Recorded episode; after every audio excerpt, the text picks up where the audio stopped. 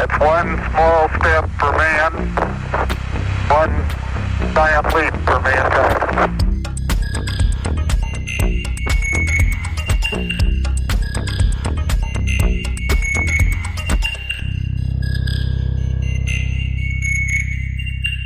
And welcome to a very special edition of the Syzygy podcast. This time we're talking about something which is a bit topical right now. It's 50 years since a very big thing happened. Sitting opposite me at the microphone, as ever, Emily Brunsden. What what happened 50 years ago? Well, we landed on the moon. We, I mean, I wasn't there. no, No, was I. but we we collectively as a species landed and set foot on the moon for the first time 50 years ago. Um, I'm guessing you've probably heard of that by now. It's all over the news. NASA and every other space program on the planet is getting very very excited about this anniversary, and it is a big deal because this was I don't know. It's hard to put your finger on a more significant moment in science and technology in in history that that changed our view of ourselves in the in the cosmos. Can you think of anything? Very few. I think, yeah, this is definitely up there. And this is definitely up there uh, because it was a huge coming together of people and science and technology to uh, make endeavors, not just because we can, but because we're curious and we think it's important. So I think a lot of what we're going to be talking about today is kind of that. That human in- impact of what this Yeah. all was all about. Yeah, I mean, there's going to be plenty of podcasts and documentaries and and TV specials and you know probably Muppets episodes and all sorts of things about landing on the moon around the moment. But the tack that we thought we'd take on it is okay. So from a from a sort of scientific, astronomical, you know, from from from our typical syzygy angle, what's the importance of the moon landing? So that's where we're going to go today. The only other thing that I can think of that's that's sort of even vaguely on the same scale is sort of the Human Genome Project, again of, of modern times. But this this thing which took so long and so many people, and is now almost trivial. You know, it took years to to sequence the first human genome. Um, what is it? Coming up to two decades ago that that started. It took years and it took billions, and it's now something which you can pretty much order away for overnight. You know, it's now become not quite trivial, but almost. Similarly, I mean, landing on the moon's not trivial, but now we're at a point where loads of different organizations, both government and private, are gearing up to go back to the moon. Whereas the first time we did it, it was really hard. This was something that was right at the edge of, I don't know whether we can do this or not. So, should we kind of start there with what happened? How did we, as a, as a population, as a, as, a, as a society, as a species, how did we land on the moon? It's such there's so many fascinating stories as part of our moon landing history, and there's absolutely no way that we can talk about all of them. I mean, everything from the very initial um, Kennedy speech, which is "We're going to be there in a decade," We choose to go to the moon in this decade and do the other things, not because they are easy, but because they are hard. To the the beavering away that hundreds and thousands and thousands of people did across uh, America, across the globe to make it happen. You know, the tensions that arose because of the space race, the you know, the international politics. It's Yeah, just hugely political, but something that led to, as you say, such a such an amazing collaboration across so many so many groups. Um, not entirely international at that point. That kind of came a bit later because it was very political and it was us versus them. We've got to get there. I, I do wonder whether during Kennedy's famous speech, you know, we we choose to go to the moon. There would have been a lot of people going, yeah, and there would have been a lot of people going, really? How are we going to do that? You know, the, the people actually involved must have been a strange mixture of real excitement and, oh God, how are we going to pull this off? You know, but what an amazing decade it was after that. Amazing, yeah. And so, if we were to really put this in context of the time and the place that it sat in history, I suspect we'd be sitting here talking for 10, 15, 20 hours. But um, if we sort of put that aside and maybe just we, we review very much the quick facts, if you like, of what the happened during the actual event, then we can maybe think about those impacts that have happened over the last 50 years and I think take a step back and appreciate what it has done and what has changed in our lives today. Yeah, I think that's a good idea. I just want to throw in a stat that I heard the other day, though, which I'd never thought about before. But when Kennedy got up to make his speech, I have heard, and if anyone out there who is an utter space nut cares to contradict this, fine, write in. We'd love to hear from you. But I've heard that when Kennedy made his speech, Americans had a total of 16 minutes of space experience at that point. You know, they had two missions, I think, at that point, which had sent something up into space for eight minutes and back down it came. And two of them.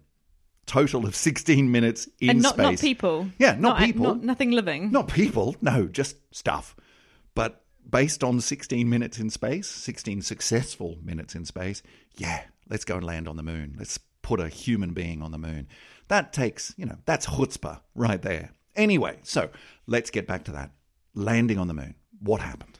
Right. So we have three astronauts who must be three of the bravest human beings I think that we've ever encountered on our planet because it's so easy to forget just how dangerous and uncertain and nervous these people must have been. Yeah. I mean, I mean, before that, this was Apollo 11. And so there were 10 Apollo missions before that, all of which were gearing up to this point, getting stuff actually into space at all with these rockets, and then getting towards the moon, going around the moon and coming back home again, having something land down on them. Was there a lander, but an unmanned lander first? I can't. I find it hard to believe that they would have sent humans down without testing the lander. But maybe I don't know. I don't know. But everything leading up to that point. But they were the first ones to actually go. Yep, we are going to come down and land, and then open the door and get out. And that's terrifying. I mean, it must have been just that first moment must have been just freaky. yeah, Utterly freaky. uh, it's incredible, and I think it's telling. And so these three people: Neil Armstrong, Buzz Aldrin, and Michael Collins. Michael Collins is the one that you never hear about because Yeah. he was the one left circling the moon in orbit, waiting to pick them back up again. He was the one in the getaway car. Yeah, definitely. Yeah. Uh, so these three, it's kind of telling in some ways that they never flew again as astronauts after this Hmm. mission. Because, I mean, how could you top such an incredible experience to be the first people to go to the moon and land? Um, it's it's really amazing. So, okay, so quick timeline of what happened. So, 16th of July, 1969, the um, Apollo 11 rocket was launched. So it contained three different components. You had a command module, which is where the astronauts kind of sat. You had the supply module, which had the um, kind of stuff that they needed, um, and the fuel rockets were kind of on the back of that. And of course, the lunar module. So this is the bit that actually went down and landed on the surface of the moon. So they all went up on the 16th. Uh, the 20th, they landed on the surface. So it takes a few days to get to the moon it um, they landed at 2017 now this is universal time so it's kind of pretty much the same thing as um, what you might know as greenwich mean time so coordinated time um, 8 o'clock in the evening basically landed and they were supposed to have a rest to have a sleep but i think everyone I don't. I don't imagine there was a lot of sleep going on. way too buzzed. I mean, uh, they had a you know not um, too difficult, like, a little few little hiccups during the landing. Nothing that they had to take manually land the, the lunar module in the end. Um, but yeah, it was it was fine. But uh, you know, I guess the adrenaline must just have been through the roof Oh, by yeah, this the entire way, yeah, just just off the charts. I mean, have you? There, I think there's a um, there's a documentary of, of amazingly restored footage of Apollo 11, which is which is going to be doing the rounds. Which I don't think has come out yet, so I'm looking forward to seeing that. But a really nice bit of insight into what it's like inside the the Apollo capsules as it, as it's going is actually from Apollo 13, um, which yes, okay, dramatized and, and Hollywood style. But I don't know about you, I thought that film gave a really good sense of what it's like to be in this claustrophobic environment, particularly when things go wrong, which they do in the Apollo 13 mission. And when you think about what they actually had to do, like, okay, we fire a rocket and it sends something to the moon and then it brings it back. But they've got to get an enormous rocket into space and then they have to separate part of that rocket away, turn it around, come back, plug into the bit that's going to land on the moon, and then separate that off and then blast another rocket and head off towards the moon. And then that bit's got to separate again and go down and land on the moon. And then it's got to blast another rocket and take off from the moon and come up and meet up with the bit that's been orbiting around with Michael Collins in it. And then that's got to fire another rocket to head it back to Earth and separate and then land down on Earth again. Like that's an enormous amount of stuff that's got to go right. Amazing complexity. Yeah. And if you get it a bit wrong, you're going in the wrong direction forever. You know, it's just it's just amazing. I mean, in, a, in an era where you didn't have computational power, right? No. These many, if not most, of these sums were done by hand. Yeah, yeah. You see again in that in that uh, in that film or in the documentaries, you see these you see these astronauts just scribbling away on on you know pencil on paper or pen on paper, and you think, did they really figure out entry angles like that? Yeah, they did. Absolutely amazing. Yeah, brilliant. So, of course, they couldn't sleep. So No. they decided, well, we might as well just crack on and get out there on the moon. And this, I mean, the consequences of this were interesting because it ended up being that um, when they did the first moonwalk, it was actually kind of middle of the day for um, New Zealand, Australia, and sort of that part of the world, which is kind of a little bit uh, different to what you might have expected. You thought maybe they would have waited for the live coverage. I'm not sure what time it must have been in the US, but it must have been sort of a little bit out of hours. Probably not prime time. Yeah, No. yeah, No. so- Well, maybe that was the reason why they sort of factored in the sleep. It's like, hang on, guys, you've got to wait wait for the right hour so that we can, you know, get you on at the, the six o'clock watershed. So, you know, but there's no, we need, we're going to get out there and the Kiwis and the Aussies can, uh, can get the, the full look at this one. So the timing change uh, meant that they sort of had to rejig how they were working with the um, moon landing footage as well. And uh, there's a beautiful movie about this. I don't know if you've seen it. Uh, has a very uh, nice New Zealand actor uh, starring in Oh, it. You're talking about the dish. I'm talking about the dish. Yes, yeah. yes, with Sam Neill, the wonderful Sam Neill. It's, and you know they take a bit of artistic license with the whole film, but it's it's prepositioned around the, the you know these uh, scientists who are normally working this radio telescope, and kind of the bizarre things that happen to them when the, space age kind of descends in rural Australia. all- yeah, this is the um, this is the big dish radio telescope at Parkes in in uh, in sort of outback New South Wales, which is a wonderful place, and this big, uh, you know, classic style. Uh, curved dish. At one point, you see them playing cricket on the surface of the dish. They've sort of leveled it out and they're playing cricket on it. Um, but it's a lovely, lovely film. And yes, they do take a little bit of artistic license with it. I, I remember going to a to a screening of it where the director was there, and uh, and it was at a science and science fiction conference, and they had this screening, and so the audience was filled with absolute space nuts. And at the end of the film, when the director got up to answer questions, after the first three questions, which were about historical inaccuracies, inaccuracies in the film, he just turned around and said, "Look, look, it's fiction, right? We based it on real events, but we're telling a story here. So we know we got some of the facts wrong. Are there any questions that don't involve historical inaccuracies? And every hand in the room just went down. It's like, right, I think we're done here. Thanks very much. But yeah, lovely film. If you haven't seen it, The Dish, definitely worth checking and out. it definitely conveys the the sentiment I think of the time and the the impact that this has this event had globally. I yeah, mean, yeah. just crazy.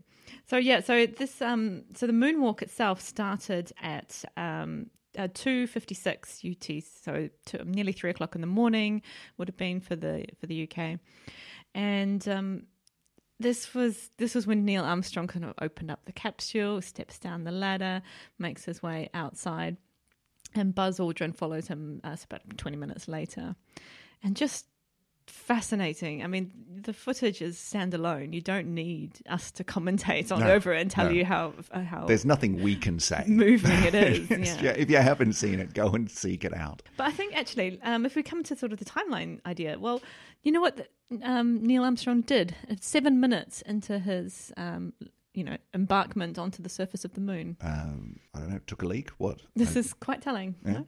He collected the very first sample of moon rocks. Ah, that's much better than my answer. Yeah. yeah, yeah. Seven minutes it took. Wow. And the reason why is because it was so important to get a scientific return from this mission that he picked up a sample, put it in a little pouch, put it in the side of his spacesuit. Because if any everything goes wrong and they have to evacuate, you know, get out of there quick, Yeah, we got to go now. Now. yeah, at Yeah. least he's got one sample that they can return. Which makes sense, and I think it's something that perhaps a lot of people don't appreciate is yes, exploration. Yes, let's go and set human beings on on the moon.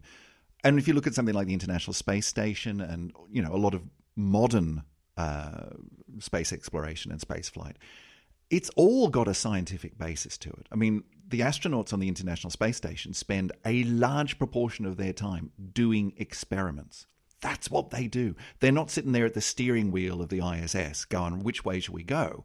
That's all taken care of. They have to do maintenance, they have to get out and fix things. But when they're not doing that, they're not sitting around playing cards. They're doing science, which is awesome. And the same thing happened on the moon. Well, let's start taking some samples, let's do some things, because uh, we may have to get out of here any minute now. Yeah, yeah. So it just tells you the importance that the scientific you know um, discovery had as part of this whole mission as well yeah and they're collecting samples from the moon because as we've discussed on this podcast, like that has a lot that it can tell us. And Huge for the first amounts. time, we're able to actually bring it home. Huge amounts, yeah. And they actually, so the whole um, moonwalk lasted two and a quarter hours. And in that time, the two astronauts managed to collect 21.5 kilograms of moon sample. That's quite a lot. That's a lot.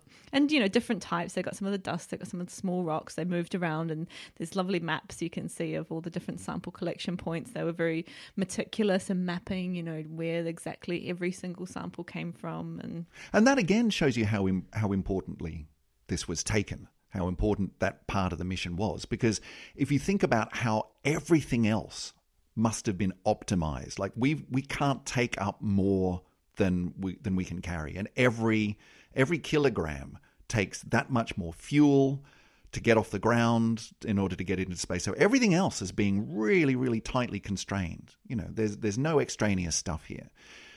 But we need to be able to bring back not just small vials with powder in them. We need to bring back like 20 plus kilos of moon stuff. So we've got to make the space for that. That's a high priority part of this mission.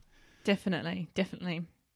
Yeah, so it was it was a lovely mission. I mean, they they achieved all their their goals. They set up a lot of scientific instruments as well that some of which are still in use today, like the laser rangefinders that we use to bounce light back and forth. Yeah, they're off the basically mirrors sitting on the surface, aren't they? Yeah, and you yeah. can you can fire a laser at the moon, and it'll bounce off one of these things. Because by the time the laser beam gets to the moon, it's very large. you know, it might start off as very small, but it's very large by the time it gets over that distance.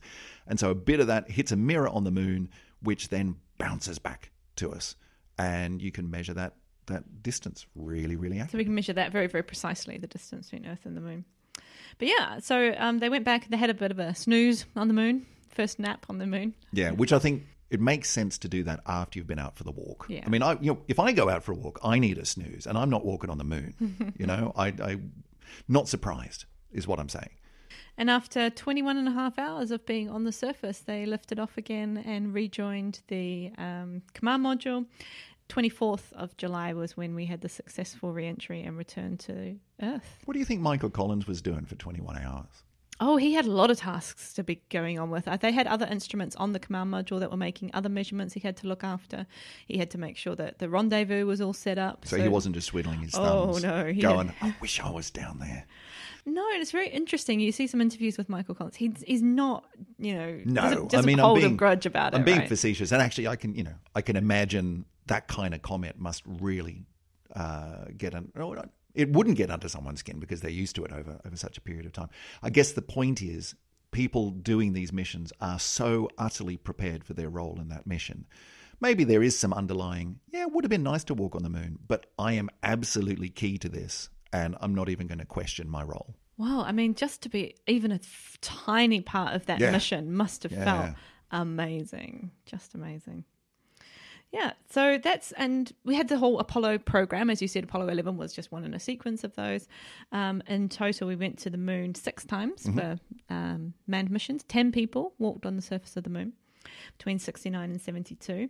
Because there was, it went up to Apollo 17, was the last one. So that's 11, 12, 13, 14, 15, 16, 17, which should have been seven, but 13 didn't get on the moon. They got to the moon, they went around the moon, and then they came back as quickly as they possibly could because it all went horribly wrong. See the film. Yeah, so in those missions, uh, we brought back three hundred eighty two kilograms in total. That's a lot of moon. That's a lot of moon. Yeah. They'd still be working through that. Oh, yeah. So that's broken down into uh, 2,200 ish samples. And I saw a stat there that um, about 400 of those uh, NASA loan out every year for teaching or research purposes. I mean, as a researcher, you can still request Apollo moon rocks to do some of your um, research on because That's so cool. that's still pretty much all we have is pure moon samples. Right? Yeah. Well, we haven't been back since, have we? We must have been. We back. haven't had sample return No. since. since That. I'm sorry, Yeah. that's what I meant. We haven't sort of gone and collected stuff since. I was just trying to think have have there been landers on the moon since then? I can't remember. Uh, the most famous, well, there's been, yeah, there's Chinese one that landed um, just a, about a year ago. yeah, very recently. ago, But yeah. but you know, Apollo 17 was what early 70s. yeah, definitely. And so that's a long time. That's, you know, 40 plus years, 45, almost 50 years since we left the moon for the last time Yeah. and haven't been back. So a lot of people ask, why haven't we been back? That's a really good question. Why not? I think there's a few answers to that question. I think the first one is it's freaking dangerous. Yeah. it's expensive, it's dangerous. Did we mention it's dangerous and really hard to do? It's And a long way we away. Did, it would have very bare minimum technology to even be able to do it. I mean, Yeah. Mm. the fact we did it with the technology we had is just you. You as a historian, and you know, two hundred years in the future, you'd look back and you just say, "You know, you just made that up. Surely, you, Yes. you, you couldn't have gone to the moon with that stuff." You could have waited a couple of years and, and basically done it all with your iPhone, couldn't you? Like, you know, the computing power that were on these things alone, you're nuts to even try this. It's like trying to go in a boat. It's just ridiculous. Yeah. But they did. They did. Because that was the goal. Yeah, we had a different sort of cultural sentiment about explorers and um, how much a human life is worth risking. And in the in the sixties and seventies, that was kind of okay. That was an okay level of risk, and I doubt that that level of risk would ever be repeated today. No, it's a, it's an interesting question, isn't it? It'll be really interesting to see what happens with this next generation of space flight, trips to the moon. Lots of people are doing it, from NASA and the, Euro- European Space Agency through to the private companies of, of Blue Origin and Virgin and SpaceX, Elon Musk's pet project. Um, yeah, it'll be really interesting to see how that's managed but also the like the fact that we haven't been back to the moon as humans, we haven't set foot back on the moon again in many decades. But it, we've sent a lot of stuff to Mars. We've sent space missions to Mars. We put little buggies down on Mars, driving them around and so on. But we haven't done that to the moon. It's almost like, from an exploration point of view, we went, okay, well, we've done that. We'll leave that now. Let's set our sights further. Not in sending humans, not yet. That's a much harder problem. But let's send stuff to Mars and let's let's do that. Let's tick that one off. And that seemed Yeah. to take over. Yeah, well, definitely. We focused on other scientific projects, basically. So for solar system exploration, definitely Mars became the big thing. But also in terms of human spaceflight, the International Space Station took over. So preparing, developing, building that. And to this day, astronauts are up there all the time uh, performing, as you say, experiments. And they go up there for significant periods of time. And you think the moon and um, a landing in 1969 was eight days of astronaut flight, space flight time. No one had really any clue what eight days would do long term No. to a human. Now we send up people for months and months, and we have very good data from the International Space Station of what long haul space flight would do to a human body. So even though the space station is, I mean, it's it's pretty close to the Earth. It's not very far away. It's just up there. You know, you could almost touch it. In comparison to how far away the moon is, there's an enormous amount of really important stuff that we've got to figure out, as you say, about about the long term impact of, of just being in space, but also how do we do long term space missions? You know, what do you do about when things go wrong? if if something's going to the moon and back, that's a very different prospect to yeah, but we've got to have this spacecraft in orbit for years, years and years. And if stuff goes wrong, what do we do? And if you think about that longer term, eventually, if we've got you know missions that that end up setting up a, a um, a space station around the moon or even uh, you know something on the moon that can be a permanently manned base and then further if you're going to mars you know, at the moment we can send something up to the ISS to replenish its its supplies and to if something's broken, we can send up a new one. We can't do that nearly as easily if something's around the moon or on the moon. And we certainly won't be able to do it if something's on its way to Mars. So we've got to figure out now how do you make sure that stuff on the International Space Station can be run independent of us down on the ground for longer and longer periods of time without sending up, you know, a rescue plan. Yeah. And that's that's really hard stuff. That's much harder than anything we've done before.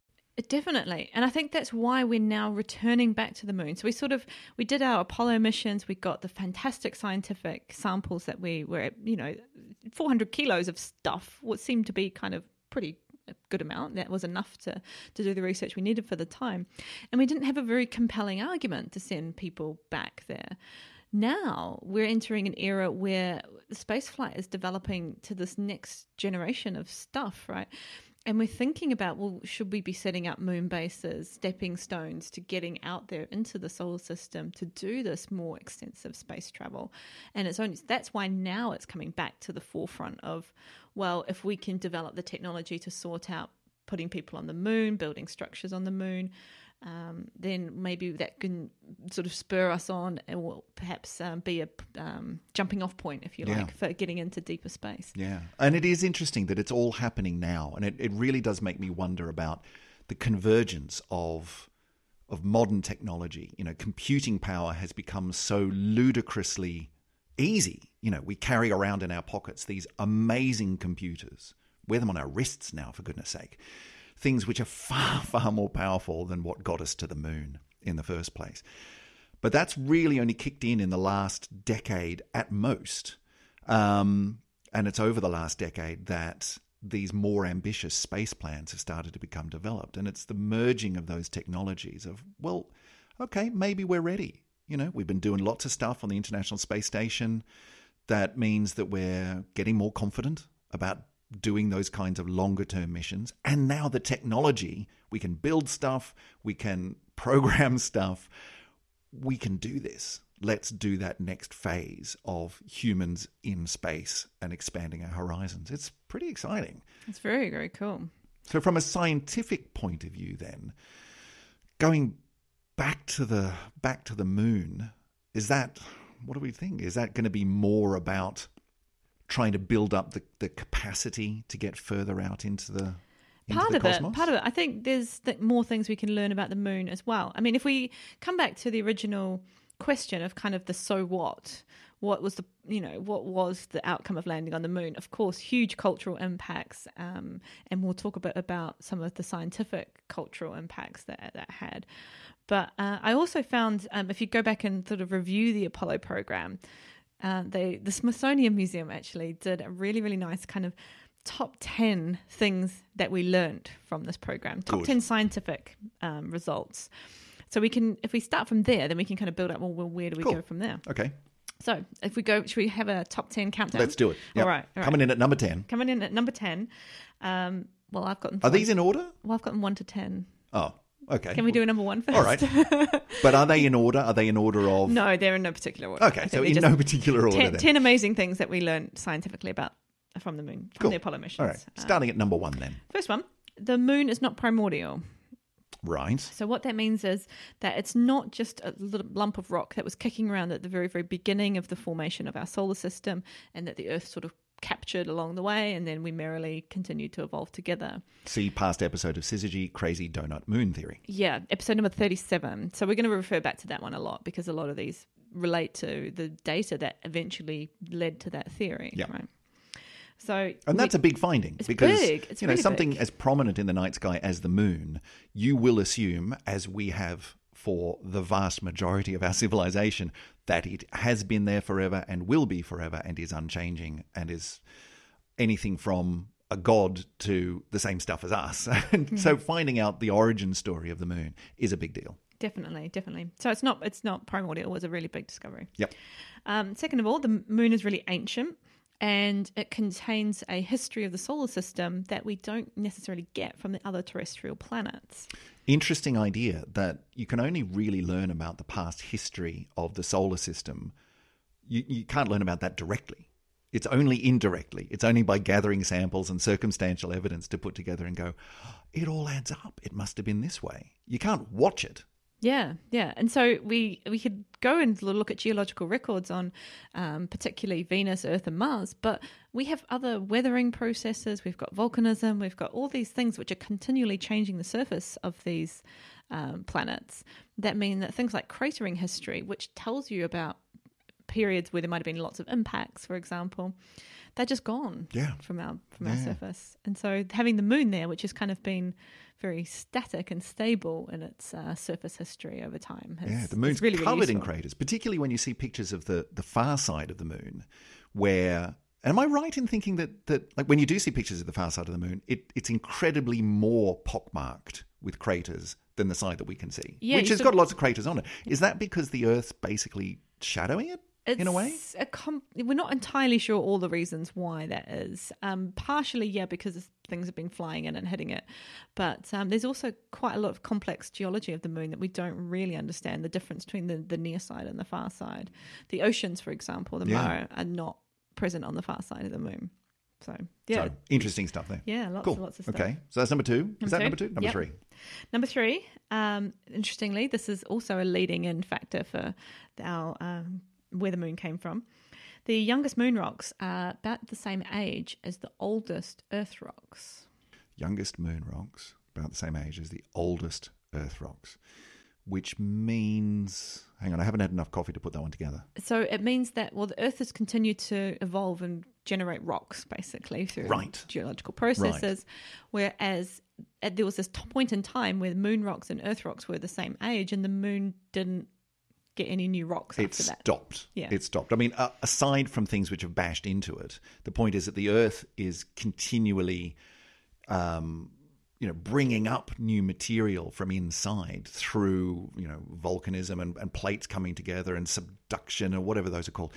And it's constantly making new stuff. The surface is, is changing and growing and, and bringing up new stuff from within. Uh, but the moon's not doing that. Yeah, the moon's really old, really old. So we after just saying that the moon's not primordial, Yeah. but it's still quite old. so um, number 4 Mm-hmm. its moon's made out of the same stuff as the Earth. Yes. Not at all obvious that it should No. have been, right? There's no reason really why we thought it was. To be, most of um, scientific history, we presumed that the moon was captured from somewhere else. Yeah, solar yeah. system. I mean, if you if you allow for the possibility that the moon and the Earth haven't been around forever and were created at the same time, if they were created at all, then all sorts of theories and where did it come from? So the fact that they are made of the same stuff is really important. See Crazy Moon Theory, episode thirty-seven. Yep, yep. Number 5 Mm-hmm. Again, not obvious, but well, it feels like obvious to us now, but it wasn't at the time. The moon is lifeless.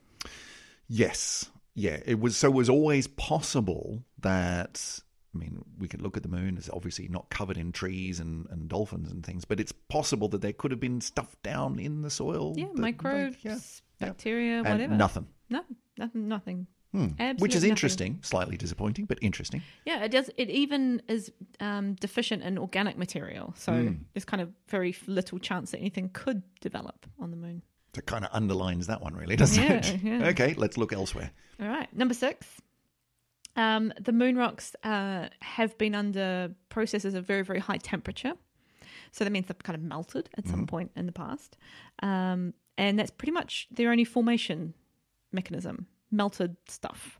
On Earth, you have rocks that are formed from, say, water processes, like sedimentary rocks, where you just sort of use water to put layers and layers of um, particulate matter together. Yeah, and then and squash it down underneath very heavy oceans, and eventually, over time, you get these sedimentary rocks. But that doesn't happen on the moon. No- no sedimentary rocks on the moon. No oceans. Yeah, no do that. water. So and no historic water, therefore. Uh, right, number seven, kind of related. Uh, used to have a magma ocean. A magma ocean. So it didn't have water oceans, but it had a magma, ocean. ocean. Mm. It was very, very hot and molten in the past. Uh, number eight is kind of uh, an extension of this as well, where the mare, these are the, the black spots, the dark oceans you can see on the surface of the moon. These are giant impact craters that were once filled with lava. Oh, okay. So the the when you look at the at a full moon on a on a nice clear light clear night, you can see you know, the the face in the moon and the, those huge structures, the darker parts. You're saying, what, and those are colloquially known as as oceans uh, or seas. Yeah, seas. Yeah, so Seas. they have names like the Sea of Tranquility. Yeah, right. And um, and you're saying that those were massive impact sites.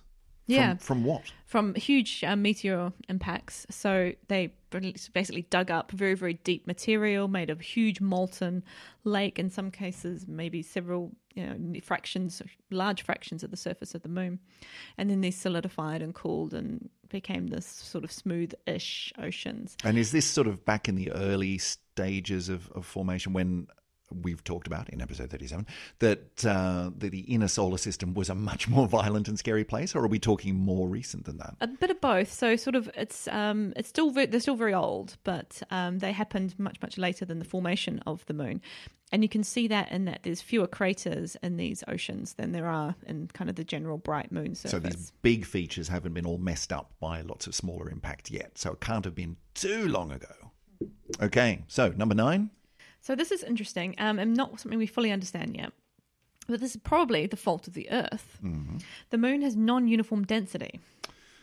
Okay. So what that means is, um, so the Earth, right? If you measure, if you go right to the middle of the Earth and have a ruler that goes out to the surface, at each concentric ring that you step out towards the surface, you basically have uniform density around Okay. that, So that ring. that sort of spherical um, ball, that spherical um, shell inside the Earth, it would be pretty much uniform all the way around that. Yeah, we're Okay. basically onion shaped. Yeah, right? lots of layers. Yeah, good description. So each each layer of the onion is the same all the way around, pretty much. But the moon's not like that. The moon's not like that. It has these really non-uniform clumps where it's overdense, and these are particularly prevalent on the side of the moon that faces the Earth. oh, why would that be? It's probably something to do with the gravitational interactions between the moon and the Earth.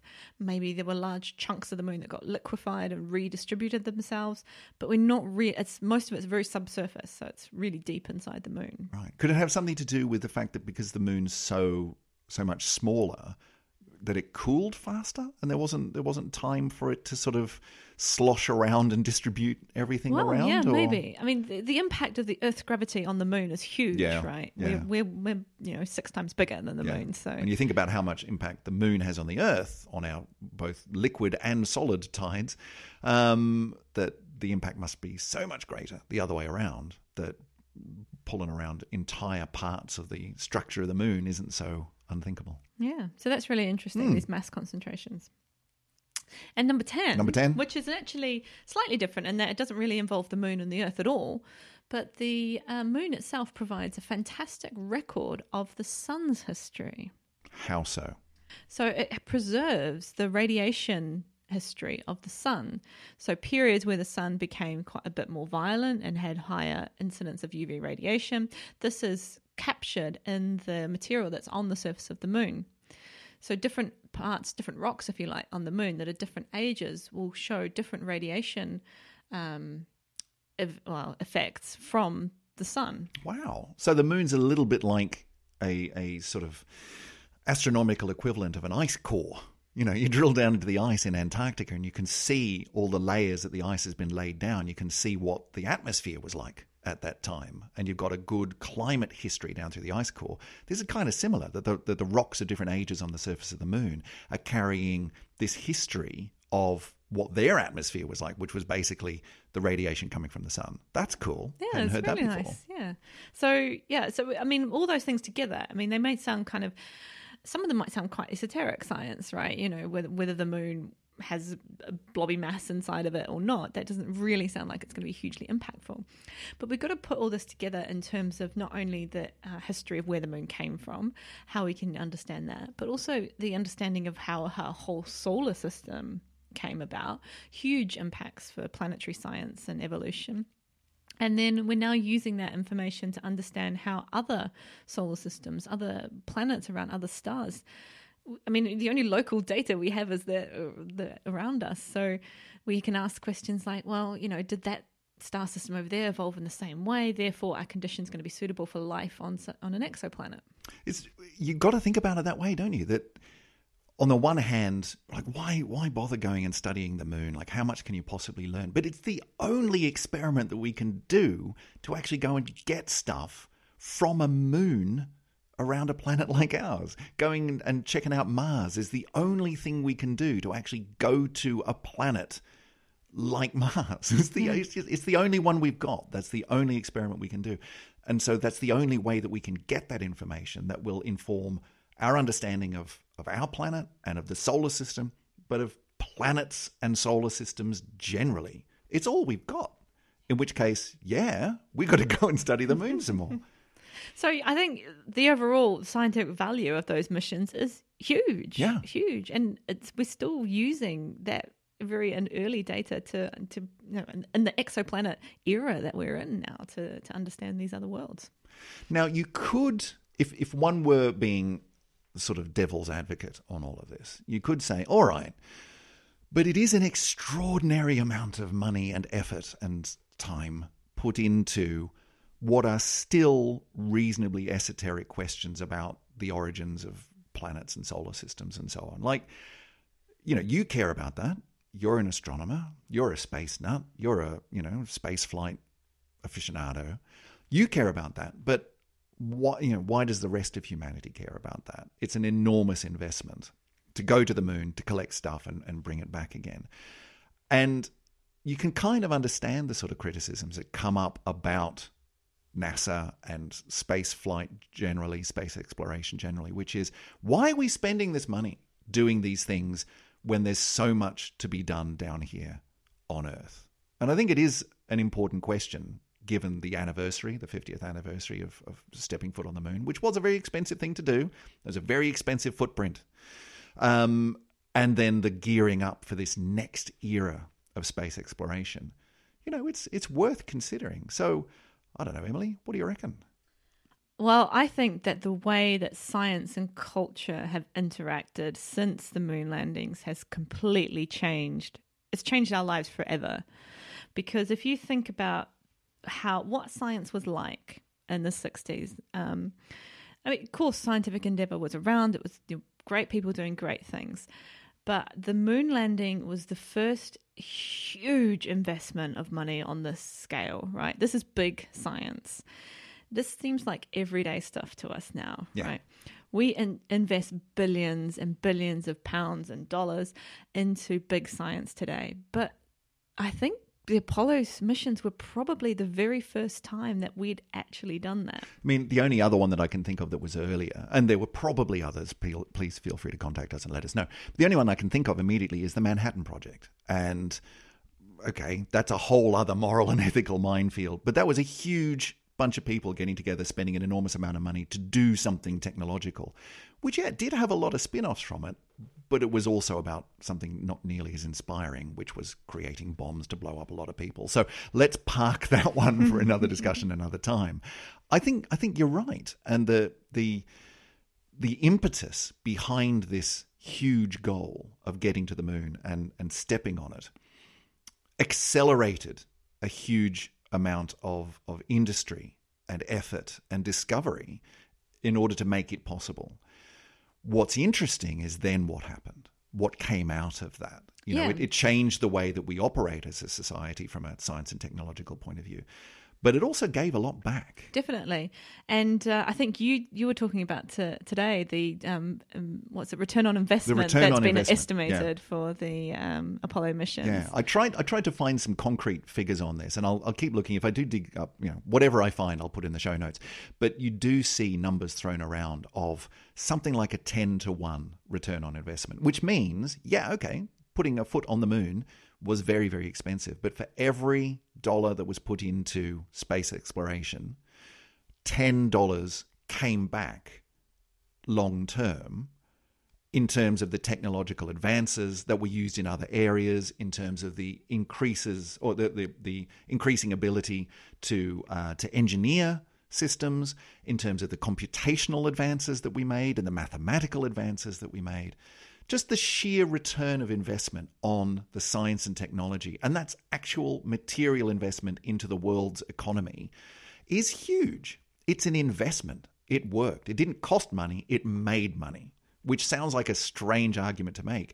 But you see that occurring over and over again in science and technology. Another really good example, which I think we, we mentioned earlier, is the Human Genome Project, where you know you're mapping out the, the human genome. It took billions of dollars, but the return on that from medical science and technology, as well as impact on other fields that have got nothing to do with the human genome, it's just using the ideas, is enormous.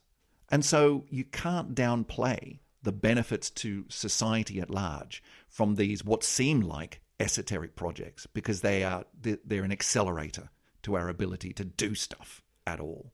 It's big stuff.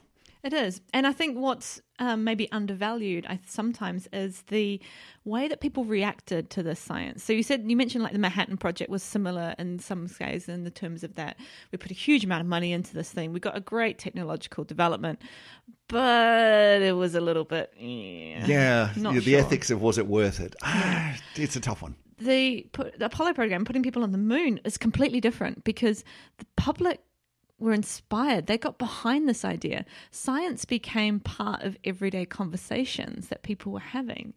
And that reaction from the public was really, really important because it told us that science is good. Science can do good things and it's it's worth investing in. If you hadn't had that public reaction, if people had been like, well, yeah, Eh. whatever, Yeah.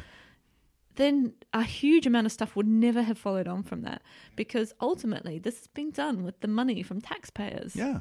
Right? Yeah. This is where NASA comes from. This is where um, most science money comes from. It's everybody It's in the your world money, funds folks. it. Yeah. Yeah. Exactly. And to have the public turn around and say, yeah, that's cool. We like this. It's okay to do science for curiosity. It's okay to do science for you know, courageously, to be bold and do big projects. Yeah. And That- then with the with the other side of that coin being, and by the way, that return on investment across all of science and technology, which will influence all aspects of society, from medicine through to engineering, through to like any field you can you can name, is enormous, absolutely enormous. So that's that's icing on an already attractive societal cake there. Yeah. But it's yeah, But then you ask, you know, what if the Human Genome Project happened? What if CERN happened if the reaction had not been so positive? Or even if it had been unsuccessful? Yeah, it's an interesting question, and I think it's worth it's really worth considering the value of human exploration, human curio- curiosity, human endeavor in just trying to explore and understand the world for its own sake without any any specific criteria around that. We just want to go and we want to understand and we want to know is worthwhile in itself with the understanding that it always, always has a return. It doesn't mean you don't treat that carefully. It's important to, to you know have all of those moral and ethical ethical questions around it, but just know that that, that human trait of exploration and desire to know is itself inherently worthwhile in our mm, species. Mm. And I would say it's probably brought us all closer as well. So when we saw those um, images from the early Apollo flights as well as Apollo 11 of the Earth fitting the whole planet into a single camera image. Yeah, and a really fuzzy one at that. Yeah. Really bad. Like you look at that original footage and it's that's not good television, but it was. I mean, everyone who could was watching that. Yeah, you, you took a photo of every human being, every human who has ever existed on Earth was is in that photograph, apart from three who were Mm. Yeah. the, Apart from the three who were there capsule. behind the camera, as it were. amazing. And and I think that that sank in. And NASA knew a little bit about the the, the human impact of this. I mean, then they designed the logo, for example. They designed it intentionally with an olive branch, right? This was not. Yeah, it was hugely politically charged, and there was that, that context. But in some ways, they were also making this kind of peace offering about it as well, and saying, "Yes, it is America. Yes, this is what we've done. We're we are amazing." But on the other hand, actually, this is humanity. Yeah, we this. understand the gravity of what we're doing, pun intended. Um, this is yeah, this is species changing stuff that we're doing here, and we need to treat that with care. Yeah, and from that point, really, only these big scientific endeavors were only possible with international collaboration. So post the ending of the Cold War and so on, then you know scientific unity across the globe. I mean, I look at where my colleagues come from; they're hugely international. They come from every continent. Um, I work with people from hundreds of countries, and that's normal now. And the next phase of space, of space exploration, will have inherently built into it international collaboration because it's the only way.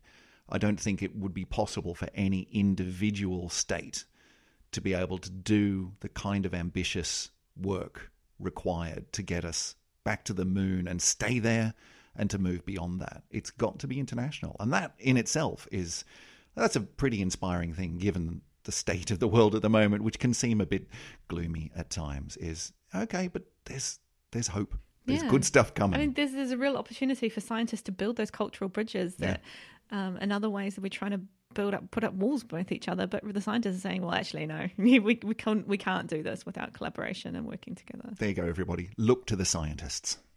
So, you know, on that topic then of moving out, going back to the moon, you know, we've we've established, I think, beyond beyond any shadow of a doubt, that going to the moon was a good thing.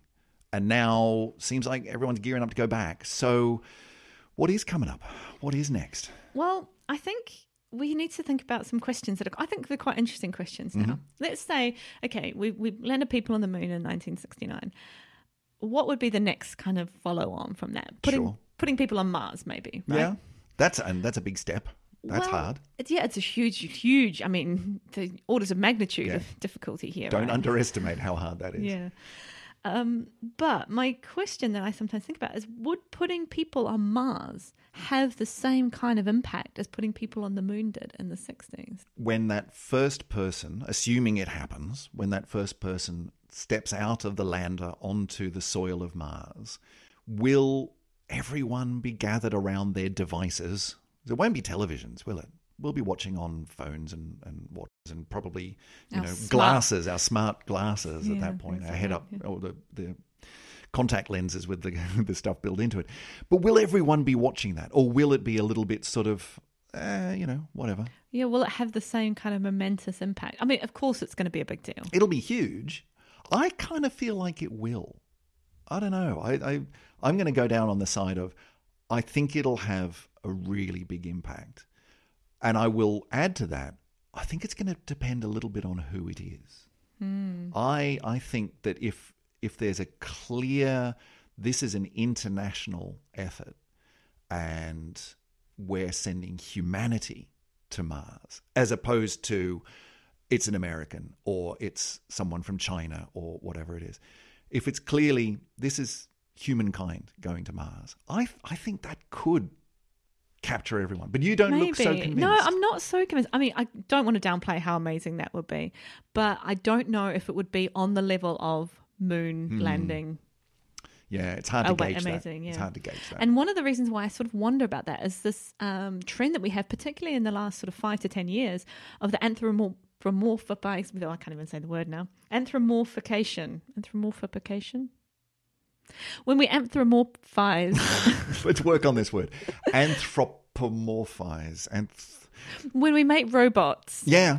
have their own personalities and human traits. Please don't write to us and tell us how to pronounce that word. We know how to pronounce the word. We're just not doing it. Yeah. So let's think of like Curiosity, Mm-hmm. for example, right? Curiosity is Mars's um, kind of premier rover explorer, or you know when we had um, Opportunity Yeah. And Opportunity died, and how much People got really upset. human emotion there was. I got upset. in charge and it's because it's not it's not a machine. It's it's a droid. It's like watching R2D2 or C3PO die. Like that's tragic. But these are deliberate ways that we've made human interaction with these robots because Yeah, I see they, what you mean. they have their Twitter accounts, they have Yeah. their.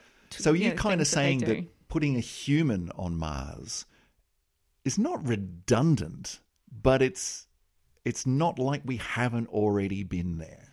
we've already had an mean? emotional investment in things that are on Mars. Maybe you're right. Maybe you're right. Maybe the humans going there is just the next bit. And it's like, oh, yeah, cool. Humans on Mars. Okay. Are they going to go and find the robot? Yeah, You know? yeah.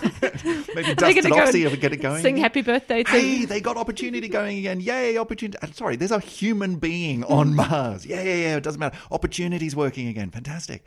I hadn't thought about this. An interesting idea do we would we end up caring more about the robots than the people? Yeah, so it's, it's just very interesting. Yeah.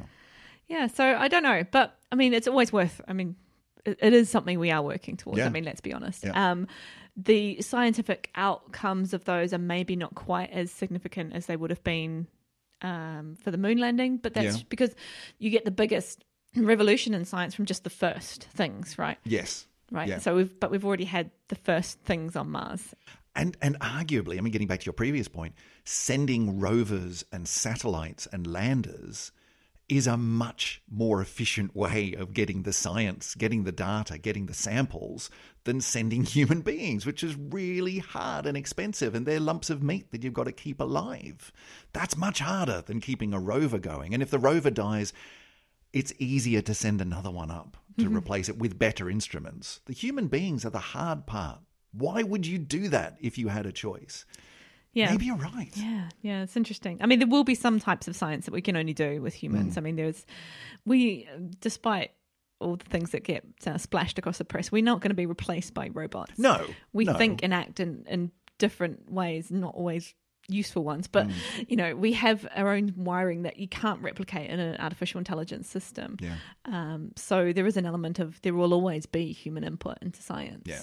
because it is it needs that creativity, that But it- level of thinking. It does take on this inst- interesting aspect of what is the role of the humans. You know, with the landing on the moon, the the people were the thing. You know, we're sending people to the moon, and that's the whole point.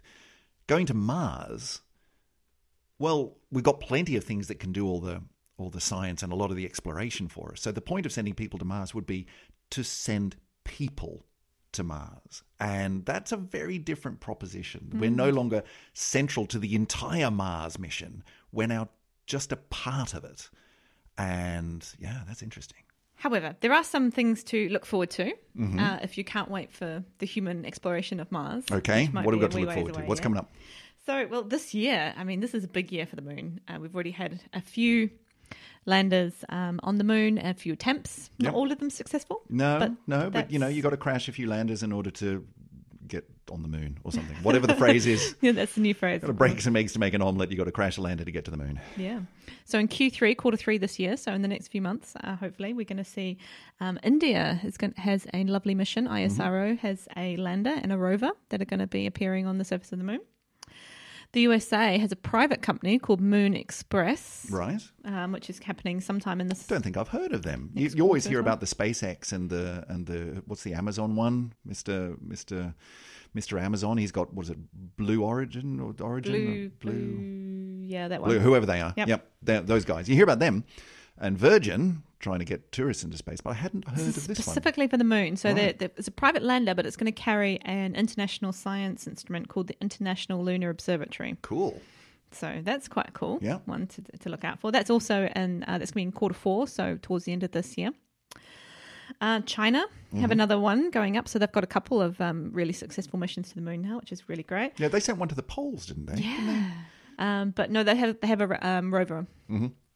Um, already, and so there's going to be a sample return mission, and that's hopefully going to land in December. So very very exciting. God, it's all sample, happening this year yeah, first sample return for 50 years, right? Well, nearly 50 years. because the um the Israeli space uh, space organization sent one up not that long ago, which crashed unfortunately. But again, you know, you've got to try, and they will be back. Yeah, they've got another one in development, so Yeah. that's going to be a couple of years. But yeah, yeah, it's fantastic. I mean, you think these these this is a really mixed, you know, Yeah. Bag of uh, companies and countries um, involved in this. Um, a big one that um, you might want to look out for is um, a NASA, ESA, and other international um, partners collaboration, which is going to happen in 2020. Is they're going to start looking at the first test flights for the Orion um, missions. Yeah. So these are kind of the next step for human spaceflight for NASA. But they're also um, collaborating with others so that they can put up a whole lot of CubeSats around the moon, which is really, really cool. CubeSats are, the, are they're really small, aren't they? They're- 10 centimeter very boxes, yeah, basically. tiny little boxes, um, and you can take up a whole bunch of them at once, and each one can sort of contain a little experiment or a little device, um, and they're not particularly expensive because you can send up a bunch of them at once. Yeah, the International Space Station has a little purpose-built CubeSat launcher. So it's a little like firing one that just fires them out. Boom, boom, boom, boom. It's really cute. Very cool. Um, but yeah, so they want to do some 15 or so CubeSats to go with that one. And then if we're talking about crewed flights, I mean, this is not hugely far away. We're talking about maybe uh, 2022 for a crewed Orion spacecraft to be going uh, on an orbit around the moon, and 2023 for uh, perhaps a um, private company to be doing the same thing. So SpaceX has their um, hashtag Dear Moon project. And uh, this is the lunar tourism. I mean, so maybe after a year after the astronauts go around, then we'll have some tourists. That's nuts, isn't it? I mean, very rich tourists. Oh yes. You know, this is not you and me. No, this is not going to be Ryanair uh, flying to you know Not some unless lovely. we get some. Not unless we get some big sponsors for, for Syzygy anytime soon. I don't think we're going to be going. No, I don't think so. But tourists, nonetheless. I mean, the only people who have been into space so far have been people who are really trained. You know, the people who have done. yeah, there's been a few sort of space tourists, but that's Yeah. kind of playing with the definition of what space is. Yeah, So Yeah. uh, there's no tourists been to the International Space Station. certainly not to the moon. Hmm. No, yeah. So, you know, this is an exciting time. Mm. The anniversary will be marked with a respectful look at the past and where we've come from. But it's also such a nicely timed anniversary to be looking to the future and getting excited about the next 50 years of the moons. it does. It does kind of make you make you wonder about that timing. That is, you know, we talked about how inspiring it was at the time. Is there any any influence of the fact that we're coming up to this 50th anniversary that has put a bit of a bit of a, a fire underneath people to go, you know what, let's do this, let's go back. I wonder how much of an influence that's had. I think it will. I think if we look back, and I mean, it's cheesy, but if we say something like, the whole process has been this giant leap for science and scientific endeavor, just trying to imagine what that would be like in another 50 years blows my mind. It's it's, it makes me very, very excited. And I hope it makes a lot of young people very, very excited too, because we're going to need them on board for the next 50 years.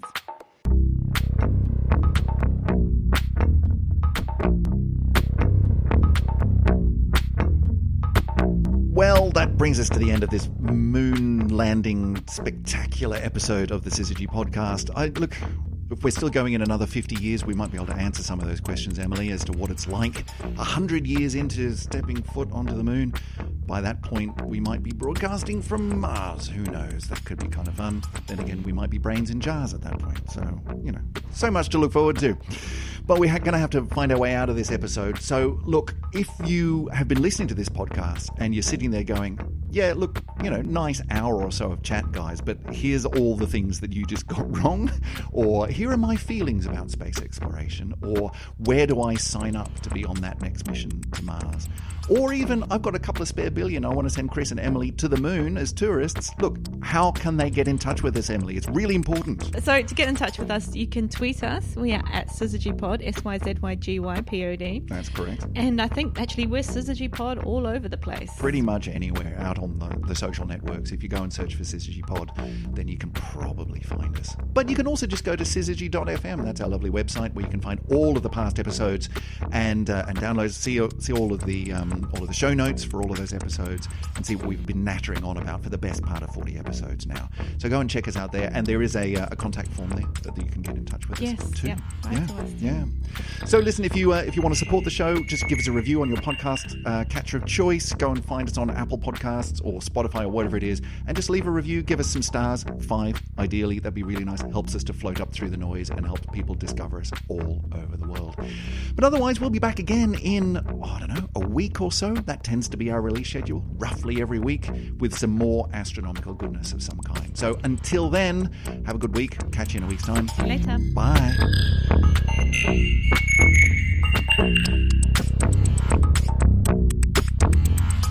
Hundred feet, three and a half down, nine forward. Five percent. Seventy-five. Okay, seventy-five feet. Car's looking good. Down a half. Six forward. Sixty seconds. Lights on. Six.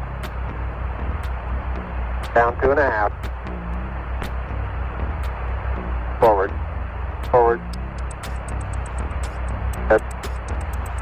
40 feet down two and a half. Picking up some dust. 30 feet, two and a half down. Straight shadow. Four forward. Four forward. drifting to the right a little. 20, down a half. 30 seconds. Forward. Just. Okay.